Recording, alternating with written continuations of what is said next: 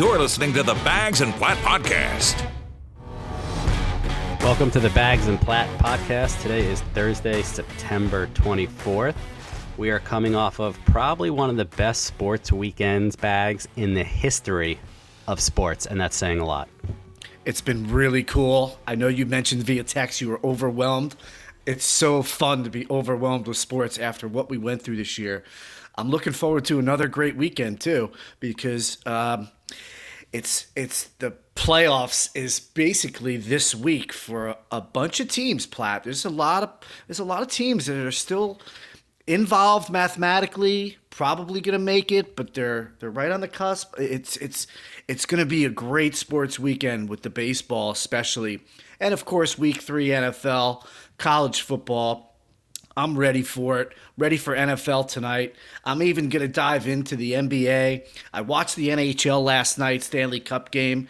To tell you the truth, I thought it was very entertaining, even though it wasn't a great game. Both teams played hard. I'm ready to rock and roll, bud. So talk to me about like what was your game plan on Sunday? Because I woke up and I was like, I need a strategy. Am I going red zone for NFL, and then I'm going to go to the U.S. Open. Then I'm going to check out baseball a little bit. I have no rover in play, so I'm already at a disadvantage. But well, yeah, figuring that out was so hard. It was. It was. Um, I did have a kids soccer game at one o'clock in Hillsdale, of all places. I had to look at that green and yellow uniform again, and when I was on my way home, I was thinking about what you just brought up. Do I go red zone and US Open? But I do want to watch the Jets and the Giants because I want to see what the hell's going on because I heard the score in the car. They were both down huge. So right away, I eliminated watching either of those games unless there was a commercial. I'd go quick. So I eliminated the Jets and the Giants. And I got to tell you, uh, I don't know if we're going to dive into NFL yet, but these teams are in really bad shape. So I stuck to Red Zone and US Open on the Rover the entire day with a couple flips, but I never even, it's funny. You kind of all of a sudden, when the football comes around, you kind of forget baseball's there. So I would see the ticker and I would see the Yankees and the Mets scores, and I'm like, you know, a couple weeks ago, that's all we had, Platt. So now I'm like, I almost put baseball to a side, and then right away, starting Tuesday, it takes over again. Yeah, I was uh, dilemma of the century, like figuring out what to watch. and you know what, what? What's interesting to me, and you you you brought up a good point because baseball goes on a little bit of the back burner when the NFL's on, and I think part of that reason too is the NFL aside from the fan aspect, has a regular season and it's going to go from start to finish, hopefully. Whereas baseball, you've had the shorter, condensed, abbreviated version. Some teams had COVID issues, other teams didn't. It's a funky season. And we've talked about like, do you put an asterisk next to whoever wins this World Series or not? But I don't think you're going to have any of those issues with the NFL. So I'm wondering if, like, especially like, I can get red zone is like a black hole to me. It's one of the best inventions I've ever come across because I can't sit there and watch an entire game now. And I don't know if it's an ADD thing, if it's like the new generation thing, but having red zone to me is amazing. I, I got to tell you, it's the greatest invention ever. You know why? Bring, you brought up the ADD thing. No effing commercials, dude. When I mean, if you sit through an NFL game nowadays, Platt, you know how many stupid and dumb commercials you got to sit through? My dad was would always yell at me when I would flip around, flip around, flip around. Now he does that because the commercials are out of control during an NFL game. At least baseball, you watch a full inning, get a commercial. Hockey, you get a full period.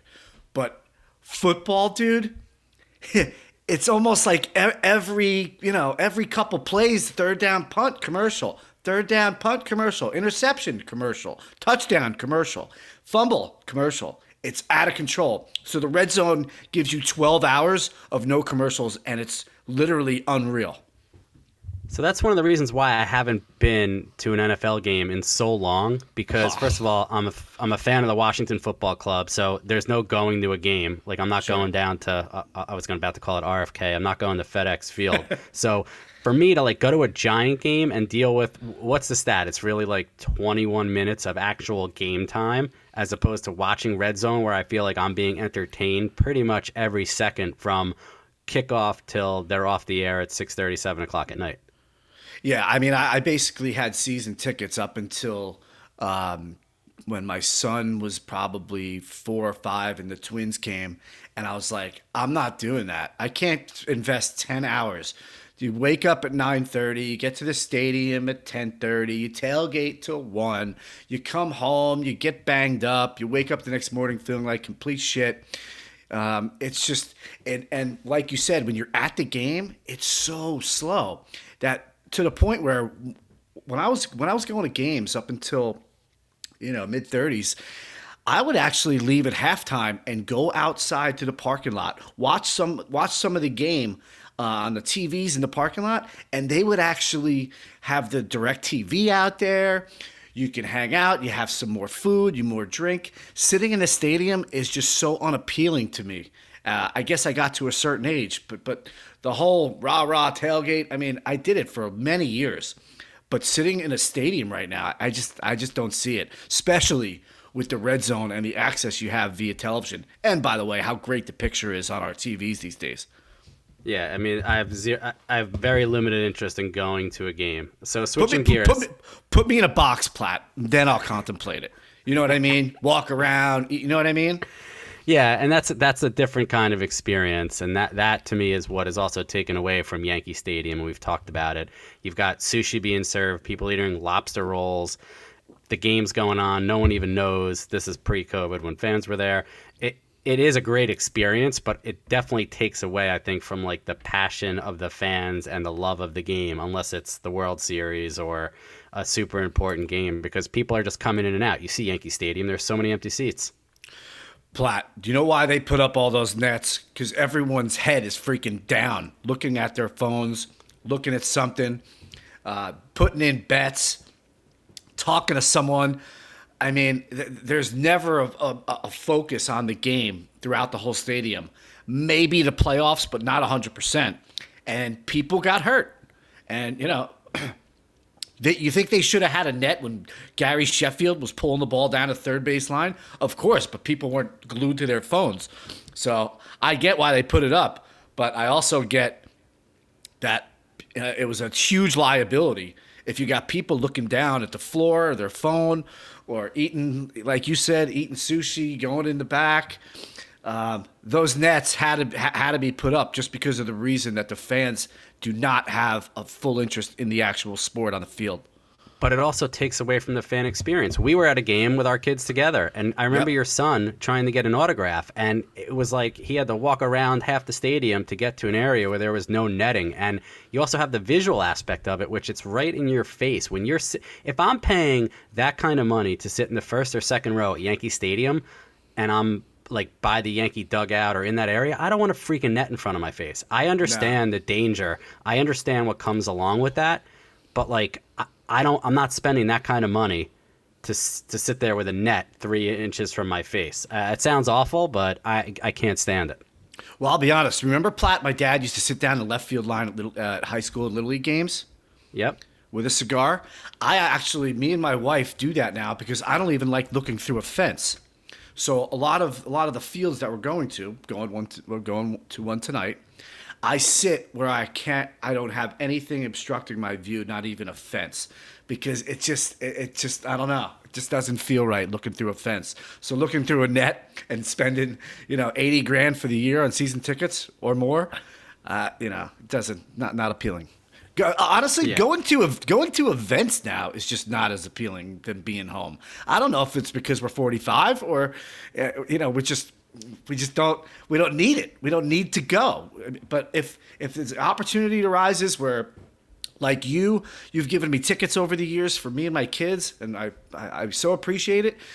I, I, unless I'm getting tickets handed to me, it's tough for me to say, all right, do I want to spend three or four hundred bucks? You know, it's not like the five dollar nights every night. Do I want to spend this money and actually get bothered, look through a net, have to go get ice cream, spend a fortune, deal with the bridge traffic. uh, traffic on the way home, coming home late at night. I don't know, man. I don't mean to poo poo going to games because I love it. Well- uh, but it's just it, it's a real investment. we we sound like our dads now. We sound like our dads now, and that's something that I never thought I'd understand. My dad in the seventh inning, when we go to Yankee games, would be like, "Let's leave," and I'm like, "What do you mean?" He's like, "We're gonna beat traffic. I got to drive back to Jersey." I'm like, "But." Rivera's going to come in in the ninth, and he's like, "Yeah, that's great, but we got. I I don't want to sit in the parking lot for four hours waiting to get out of here. I have work tomorrow." Oh, I'm so Arnie, dude. I used to leave in the fifth or sixth if I could. I mean, I love beating the traffic. And most of the times, Platt, when we did leave the stadium early, I actually saw the ninth inning at home because, you know, I mean, we grew up in the same neighborhood. If you if you hit it right, you can get home in under 30 minutes getting on Route 4. You know what I mean? Yeah, which that's that's a now that I'm in the shoes I'm in, I get it. I'm like, all right. I turn to my daughter. uh, It's the seventh inning. I'm like, all right. It's it's eight three. She's like, but the game's not over. I'm like, yeah, it's over. We're good. We should go. We got. Uh, we're gonna be traffic, but it's a whole different thing going to Westchester. So the playoffs are starting, which it seems like the season started yesterday for MLB. Oh, I We're- can't believe it. We're, here now. I, I still. Who are the Yankees going to play? Is it going to be the White Sox or the Twins? Is it decided yet? I I haven't looked. I've been too overwhelmed with everything else. All right, so basically, right now we're the fifth, uh, the fifth team in the American League. We cannot win a division, so we will be playing the Minnesota Twins as of right now. Now, history will tell you the Twins have zero shot at beating the Yankees in the playoffs. it's just it's a well-known thing, and it's almost sad, but it's definitely true. Now, this year, um, we have a three game series. Platt, I've never seen this in my life. I'm a little nervous, and I want to bring up one point to you before I give it back to you. If you have three games, right? Obviously, you got Cole going number one, right? Mm-hmm. Now, I read in the post that he was going to throw Tanaka in game two. Now, I was also talking to someone recently, and I brought up this point to him. I said, you know, with our lineup and our bats, if Tanaka or Cole loses one of the first two games, and I know you can't think like that, but if they did, that that means we got probably J.A. Happ pitching game three that decides our season. Now, how would you feel with our season on the line throwing Happ? And would you consider going against the grain and possibly pitching Tanaka game three if there was one, and Happ game two and rolling the dice? I, I, I can argue both sides, and you know, obviously, no one's wrong or right. But the object is to not have a game three, which I understand. But what what would you think about that if you had the choice? All right, so I want to answer that, and I want to backtrack. Well, actually, let me backtrack first. Are all three games in Minnesota? Um, I believe they're in a bubble. For the first round, they're they're bubble too. I th- I thought that was only the ALCS and World Series. I'm not sure, but I guess it all depends. And and there, there's no more pressure on any I think I think you might be right, Platt. I think there might be in Minnesota, to tell you the truth. But Yeah, whatever. I- continue. So I was just going to say that I don't think there's been more pressure on one pitcher in the last 15 years than there will be on Cole in game one of that series. Because his entire signing with the Yankees, you can wash away the fact that he went, whatever, 7 and 3 this year with a 2.8 something ERA and he was lights out 80% of the time he pitched. If he doesn't have a good start, that's all you're going to hear about, especially if they get knocked out of the playoffs. So, to answer your question, I might I might roll the dice, but if if Cole gives you a great game one and you can throw Tanaka and close the series, I think you got to look at it and go. You got to go for the jugular because these are the, what I'm really interested to see is these short series. I feel like you're going to have a lot of upsets because if someone steals game one, it's not even a best of five; it's a best of three. Yeah, and I know, Platt. I mean, that, that's why I'm a little nervous. And you know what's even, you know what I do like though, that they're playing three nights in a row. I mean, how how great is that? Because now, obviously, you have to name your three starters right away. It's going to be Tuesday, Wednesday, and Thursday, Platt. And I also found out that they're going to have Friday, Saturday, and Sunday off, three days, and then the second round will start um, on on the Monday. Now, See, you know why? You know why you love this, Bags? You love this because it's you have to manage. It's like NL baseball, and I know you've always loved having to deal with the pitcher and do you take Sure. him out? Do you leave him in? These guys now have to manage. It's not a situation like we talked about a show or two ago where you're going to have guys rested and you're going to pitch the same relievers every game. Like if you're Boone, you, you really got to map out how you're going to control your bullpen for three straight days. Like is Chapman going to pitch three straight days? Is Ottavino going to pitch three straight days? If you're up eight one and Cole's on the mound, do you do you pull him in the fifth and say let's keep him for game three potentially? I know you probably can't pitch a guy on two days rest like that, but like what if the Yankees put a 12 spot on the Twins and it's 12 nothing in the second or third inning? There's a Oh, lot of scenarios you got to play out here. Or if Tanaka's pitching game two and that happens, you're, these guys, you're going to get to see either how good or how bad of a manager all these guys are. And there's going to be a lot of pressure on Boone this series. A lot That's a of great. pressure. That's a great point, Platt. Because even if I mean, you got to use your horses, and you can't. You know, you can't just say, you know, we're gonna have a pitch count, because the bullpen is actually the one thing in the playoffs that you have to manage well. Girardi was always good at it, and he's he's probably going to do a good job if Philly gets in. But even though he has a real shitty bullpen, but you gotta you you gotta actually say, listen, you gotta give me six or seven. I can't go to the bullpen every night for three straight nights. So that's a great point. Um, the managerial part of, uh, of of these series is going to be awesome to watch. I can't wait, actually. And then you also have, and I believe this is true, and you could fact check me on it, that in the playoffs, you don't have any of this crazy extra inning nonsense. So, what happens if game one goes 16 innings?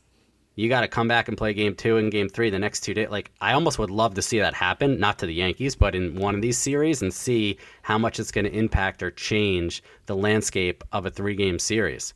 Because you- you're not going to have a runner on second to start the extra innings because this is playoff baseball. Yeah, that's interesting. Um, my next point I wanted to make about the Yankees is that if they do get by Minnesota, this is a hypothetical one. I think they'd be playing Tampa in a five-game series, and that is almost worthy of as a, as almost a World Series. That would be the matchup that would absolutely be awesome, but it scares the living you know what out of me because I don't want any part of that team. I hear you, but I just they I know they've had a great season. I give them a ton of respect. Their management's done a phenomenal job as they seem to always do with limited funds and putting a great product on the field, but like as good as they are and I know that they are 8 and 2 I think against the Yankees this year, they don't scare me per se. But yeah, I agree with you. That's going to be a tough series. And I also think the Yankees have something to prove in that series. I mean, Tampa has owned them this year, which you can't really ever say that. And, you know, they weren't healthy when they were playing Tampa. They didn't seem to get great pitching. I know Tampa's got a lot of good arms. And again, they have a good one through nine and a good pen and good starting pitching. But I like the Yankees' chances against them if they can get starting pitching in that series. Tanaka, Happ, and if if Garcia ends up pitching, they're going to all have to pitch well and at least give the Yankees six innings. Yeah, the last two nights I've been watching uh, the Tampa Bay Mets series because the Mets are basically in a playoff scenario because they have to win every night, and I don't think they're going to make it now. Um, but I watched Snell and Glasnow, and those guys are lights out. And in the past, we've we've always had problems with hard lefty pitchers, whether it be regular season or the playoffs. We uh, we, we don't handle them well. Um, Keuchel was the last one I think we ran into. We we just couldn't touch him. Now, as far as the American League, I know Oakland is just playing out of control this year, but uh, and I really haven't seen much of Minnesota. I think Cleveland is really under the radar at the moment. You got Minnesota, Chicago, and Cleveland, and they're still not. Um, they've all clinched the playoff spot, but Minnesota hasn't clinched the division yet. So that's going to be interesting. They're only a half game up on the Sox. White Sox, and they're two and a half up on Cleveland, and Cleveland is surging right now. And I, I got to tell you, every last night was a two-one great Cy Young uh, on both Cy Young candidates on both teams. Cleveland, I would think, would be a dangerous team. Chicago White Sox are having a ball. Oakland, I just for some reason, Platt, I never give Oakland enough credit, but I also know that they never come to play in the playoffs. Yeah, and at some point you have to figure they're going to get over the hump, and the same can be said about the Twins against the Yankees. And this Exactly. year scare this year scares you. Three games, and if you look at, you definitely have the post in front of you right now because I know how you are. If you look at the Yankees' home schedule, a home record versus their away record, this was the one year where you. I know there are no fans, but you really wanted home field, and the fact that they don't have it could end up being the biggest Achilles heel for them because Minnesota is a completely different ballpark than what they have at Yankee Stadium. So that's another challenge for them. I Yeah, don't know what's 20 going to tw- happen here. Yeah, they're 21 and 7 at home and 11 and 17 on the road. That's a pretty big. Doesn't that scare you? Doesn't that Yeah, scare the hell out of you? It does because now a lot of our hitters, including LeMahieu and even Urshela, um, they love the right field porch, Platt, and they're righties, dude. I'm not even bringing up a lefty. These guys are right-handed hitters that love using even right center, which is 385, but down the line 314, they love using that short porch. Now, getting to the National League, I, I got to admit, Platt, I usually, you know, I love watching West Coast. I haven't really d- d- watched much this year again with the shortened season. The Dodgers have hit the most home runs in one month in the history of the National League. And I I haven't really seen them play that much, but it's it's like every night they are just lighting the ball up. I I would be really really surprised if someone knocked them off, especially when Kershaw's throwing good. You have any thoughts on the National League? I think it's the Dodgers and the Cubs. I mean, I know the Padres are fun to watch, and maybe they'll have an upset or two. But it seems like the the Cubs and the Dodgers, and the Cubs have kind of flown under the radar this season. I think they're the two teams to watch. I mean, the Dodgers are just, I mean, their one through nine, as you said, is phenomenal. They have great starting pitching. Their bullpen could be a little suspect here and there, but if there's any year that the Dodgers should win the World Series, and we said this from the beginning, it's this Yep. year. I mean, Yep. they have the pitching, they have the hitting, they they got Mookie Betts. Like they, if they don't win this year, it's or at least get to the series, actually win. It's an embarrassment for the organization because they've been so good for so many years. They should get over the hump this year. So I like Dodgers and Cubs. I don't know how the playoffs are lining up. Who's playing who? Like if the Dodgers would have to play the Cubs in the NLCS or before Right. that, but you know this this best of three is going to be wild to watch, and I'm excited. And I can't believe the Mets aren't even going to make the playoffs this year. You think about like how r- pretty easy it was to get into the playoffs. The only team I think, and you got to give them a little bit of a pass because of what happened last year, but I could not believe when I looked at the Nationals record right now. I mean, they're in dead last in the NL East. I know they're ten games under. I couldn't. Uh, I couldn't believe it. I mean, you want to say, um, you know, World Series hangover, but like you said, it's it's not that hard to make the playoffs this year. If you just went a little over 500, even a few games, Platt, like the Mets, okay, they're 25 and 31, and they're still freaking not eliminated. So if you, if you just if you just take four or five games, okay, and that's how small uh, this amount is, four or five games, and they're over 500, and they couldn't do that, and that's sad. And, I know Stroman opted out, and uh, Cespedes, you know, he's a loser, but they And really. Syndergaard was hurt, but yeah, there's no excuse. Yeah, there's no excuse. they got a good they, Mike Platt. They got a good lineup, dude. They do. Yeah. So I- I- it, it wasn't hard, as you said, to make the playoffs. Out of, I mean, there's 16 teams, dude. That's half the that's half the of Major League Baseball. And now, if you're if you're a Mets fan, like ninety percent of them, like where do you shift to now? You're you got the Jets, who season's over. Yeah, let's. Uh, you want to talk about the Jets and the Giants for a second? Go ahead. Yeah, I feel first of all, I feel like I jinxed Saquon last week, and I'm not the reason he got injured, but. I I shit on him a lot, and now I feel incre- like the Jewish guilt has has come out of me now. I feel Gotcha. really bad about my comments because it's a shame that he's out for the year, and who knows like quite honestly, I mean his rookie contracts contract is up after this year, right? So it's like, you know, I know Adrian Peterson came back from his injury and was still a star and incredible, but like a torn ACL and everything he's got down there, and he's a physical freak, so odds are he'll be okay, but you know, he's he's going to lose 3 years, his best 3 or not best, but first 3 years of his playing career are pretty much going to be done. I don't I mean the Giants are just what what what do you even say about where the Giants and Jets are right now?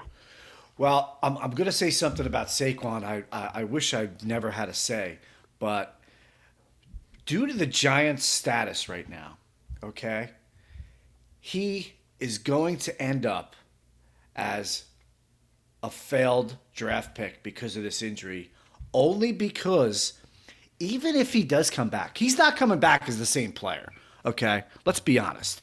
He's got MC, MCL damage too.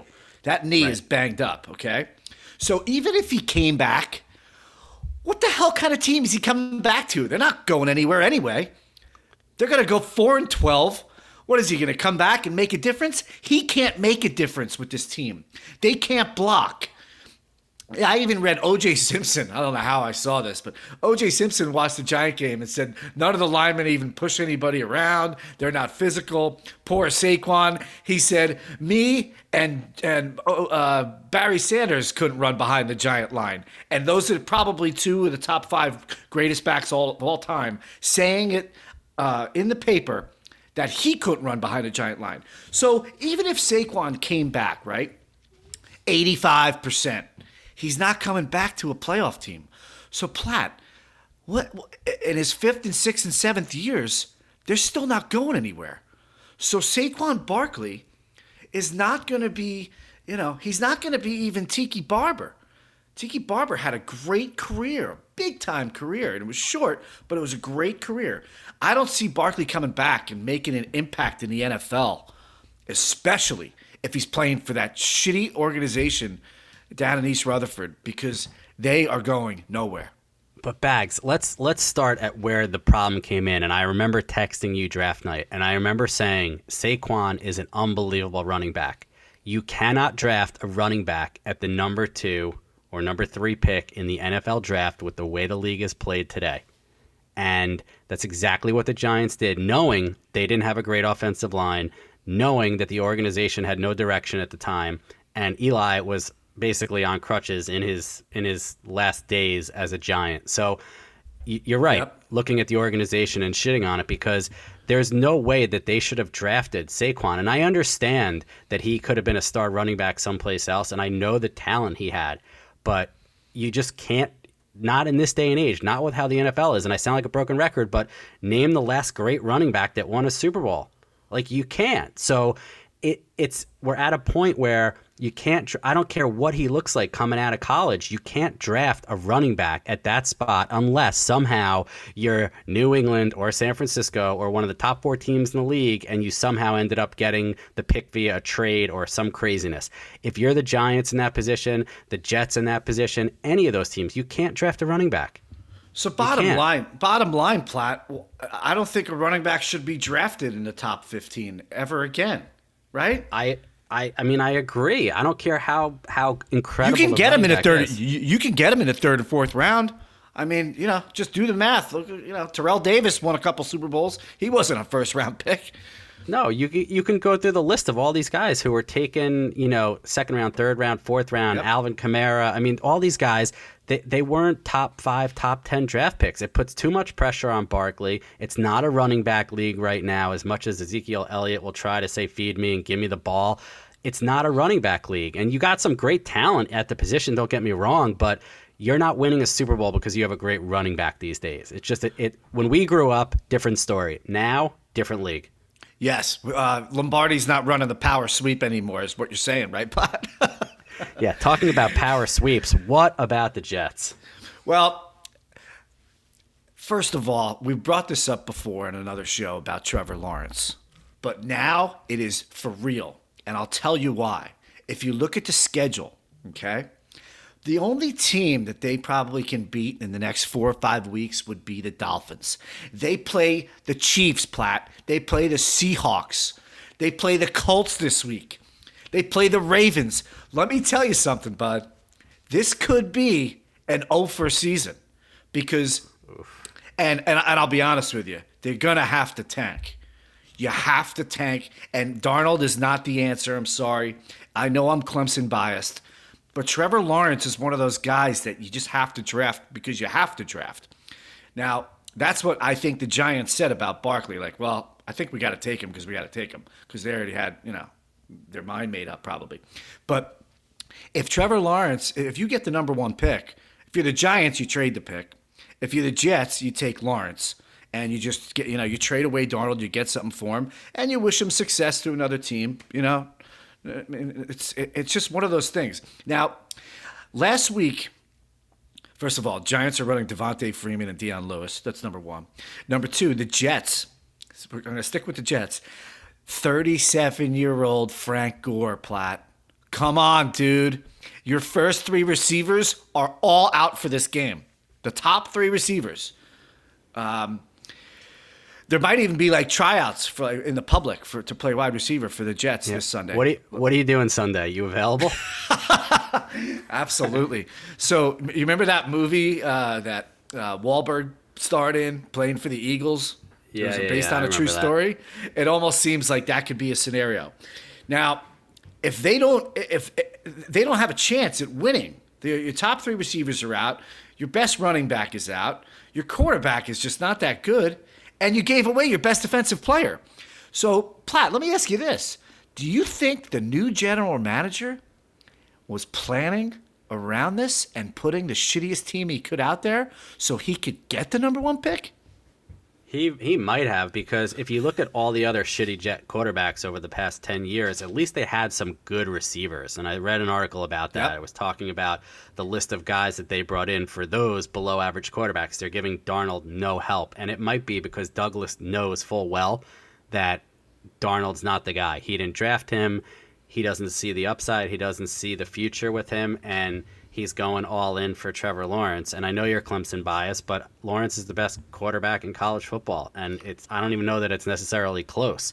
And he would have been the number are, one pick pr- prior to this too, if he went yeah, and, year.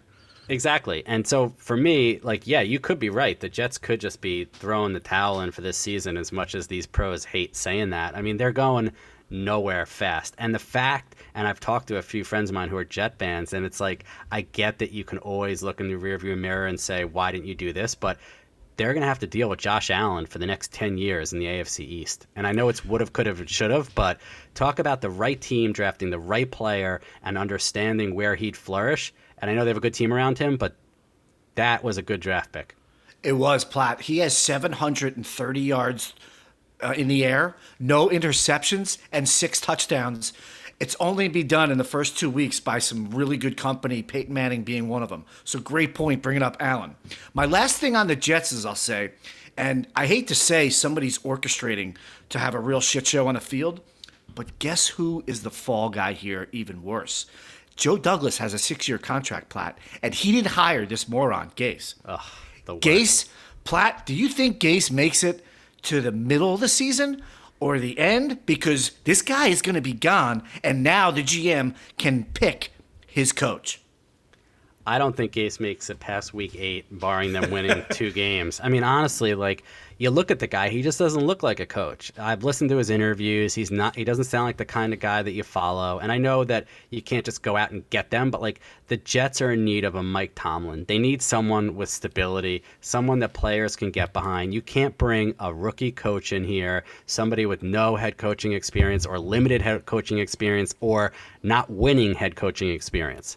Like they need they're going to have to go out and really select the right guy and i'm telling you you cannot bring another rookie or one or two year head coach to that organization. You just can't do it. uh, yeah i agree on, on on your assessment of him as a head coach. I think he's one of those guys like a Crennel or a Weis that's a glorified coordinator.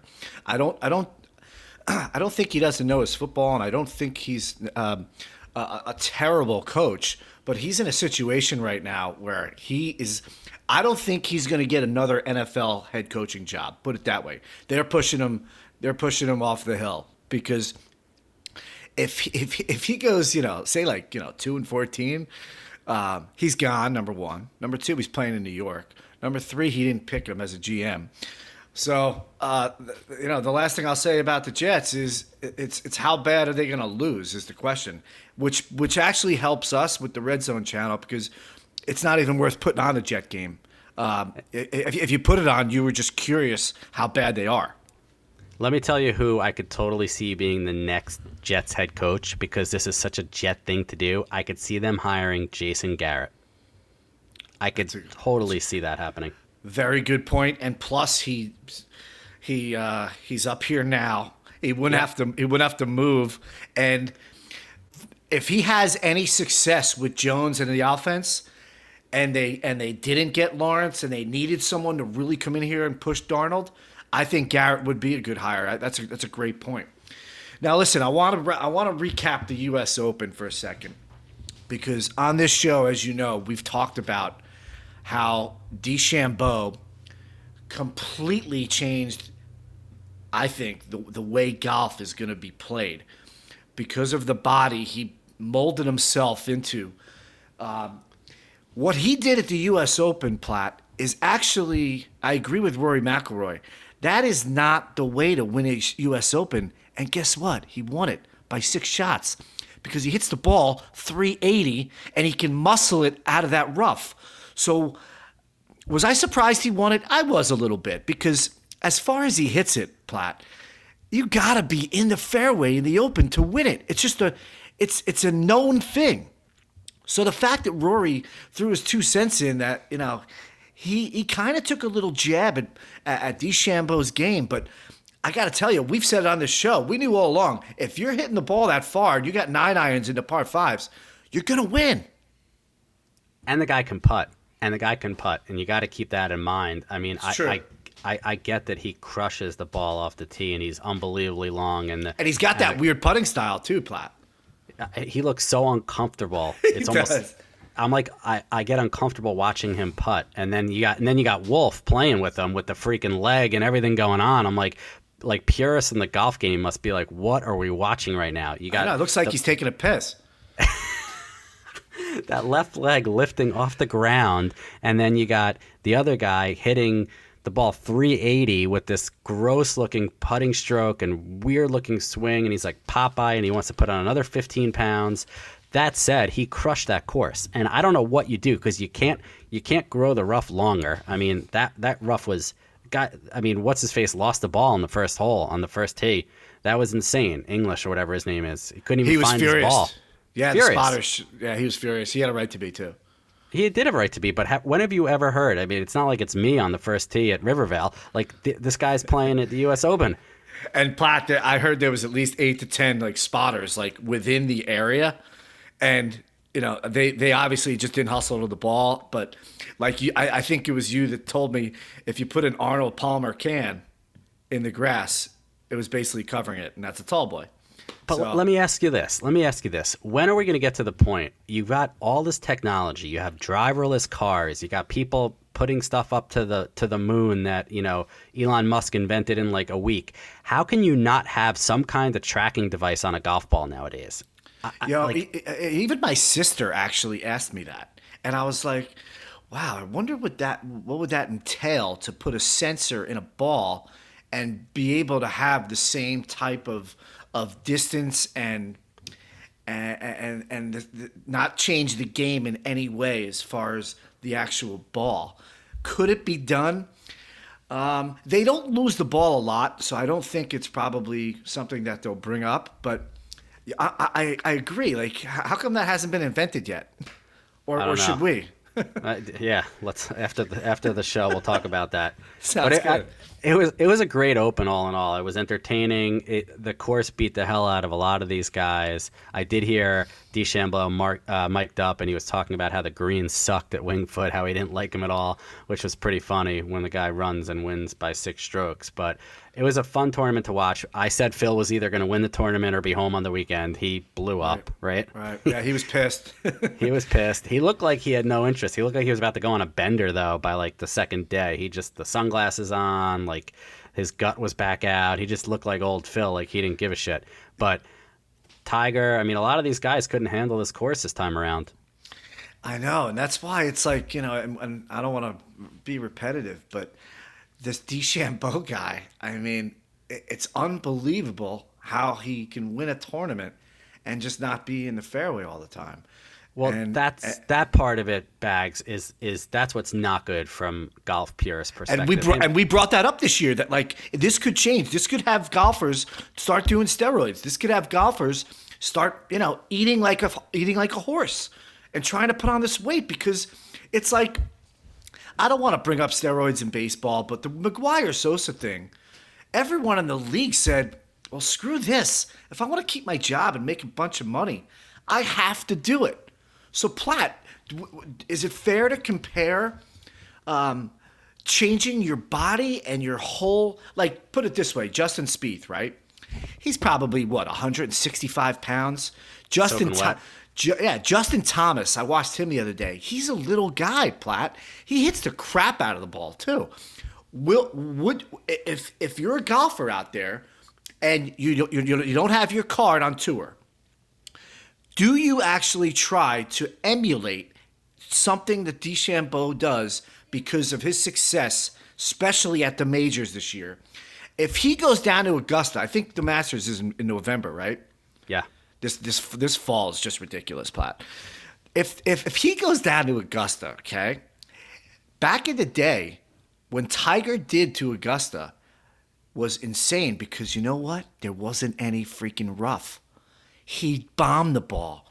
So if, if he goes down to Augusta and wins that major, it's it, it, it's I swear it's gonna have to be brought up about it's all about distance. And you mentioned putting too, but let's be serious. If you're at Augusta, a couple those par fives are reachable with an eight or nine iron for this guy. Yeah, and and you watched Wolff, and he was in what, and that's why I knew he wasn't going to win Sunday because he was in like twenty percent of the fairways on Saturday, and he had a miraculous day coming out of the rough. But unless you're DeChambeau, you're not winning being in the rough that much. But yeah, if I don't, if I don't have my card, and I just and I'm on tour trying to get on tour, and I see what he just did, I'm literally going to my trainer, and I'm like, how do I put on twenty five pounds of weight, and how do I hit uh, the ball further? Because It's a great call. it's a, it's a different game and and you're going to start to see if this guy wins another tournament or two watch the next generation of golfers you're going to be like that guy could have been a tight end on a football team. The, the days of speed they're going to make tiger woods who's pretty jacked right now for tiger woods look tiny because he's got he's going to change the game because you can't there you can't make these courses any longer like what are you going to do Yeah, and Platt, you know what? I, you um, uh, look at the size of uh, Brooks Koepka. I Yeah, mean, these are guy. these these are the guys that are winning. You know what I mean? And it it just it, it's something to think about. The future of golf could be just flat out muscle because the length of these courses has already they've already adjusted to the new technology and the length of these guys are hitting. What are you going to do now? You're going to make every course with a bunch of rough? You have to make it so where um, you know Hulk Hogan doesn't get on tour and win a tournament. Yeah, and that's that's where we're tracking. And you brought up the Masters being in November, and I don't know if you if I read this right, but apparently they they set it up where I think there's either a, a ridiculous NFL game or there's a college football game on like it's like Alabama LSU or I don't, there's some it's like an insane weekend the weekend Clemson, of the Clemson, Masters. Notre, Clemson, Notre Dame is November seventh. That could be it yeah. too. I don't there there 10 it's game. the South is gonna like riot like they've never rioted before with the amount of sports that's gonna go on down there with the SEC in full throttle. Your Clemson team probably undefeated. The Masters taking place. It's gonna be very unique because we've never had that in November. Possibly the end of baseball season, playoffs. Hey, Platt, Right. do you do you think you'll have a rover by November? The the fans want to know. I'm I'm I've been looking around and I'm I'm trying I'm already working with the wife. I'm like, what do we think about if we put like an extra TV? She's like, what do you mean an extra TV? I'm like, there are TVs with wheels, and I could just like bring it from room to room, and this way I could you know you could watch some shows on Bravo when there's no sports on. So I'm I'm slowly trying to work. That's a good idea, Platt. You can watch sports on mute, and she can actually sit next to you, and she can she can hear Bravo or the Hallmark Channel. I got to figure something out because this weekend Nice. I was I was overwhelmed. There was people at our house. I was trying to not be rude. I'm trying to watch the games. I'm trying to watch the Open. I got Red Zone on. Barkley gets hurt. The Jets are getting killed. The Reds, the Washington football team was horrendous. There's some good NFL games this weekend. I know we. I think I went two and one last week. By the way, Good for you. Good for you. how'd you do? How'd you I do? I, I don't even remember. Yeah. I think I actually had the Jets, so I don't even want to bring up our picks. But I will say, I, I will make three picks real quick right now before Go we ahead. wrap it up. Yep. All right. So I like tonight. I like the Dolphins. For some reason, I have no faith in, ja- in Jacksonville. Jacksonville's given three. My second pick are the Cardinals because I love watching this quarterback play. The red zone, he makes the red zone fun too. And of course, I like D Hop, DeAndre Hopkins out of Clemson, who is having a monster year, and he is going to get paid, Platt. And then my third pick, I don't think the Chiefs are going to lose to the Ravens. It's the best game of the weekend. It's Monday night. The Ravens are given three and a half, and I like the Chiefs. That's what I got for you. I had that pick and then I crossed it out because I'm taking Dallas getting five and a half or giving five and a half against Seattle. I'm taking Okay. the Raiders, who the pa- the Pats are getting six and a half points on the Raiders.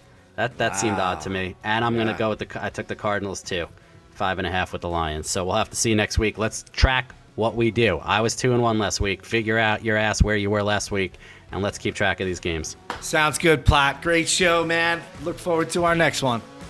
Have a good one, everybody.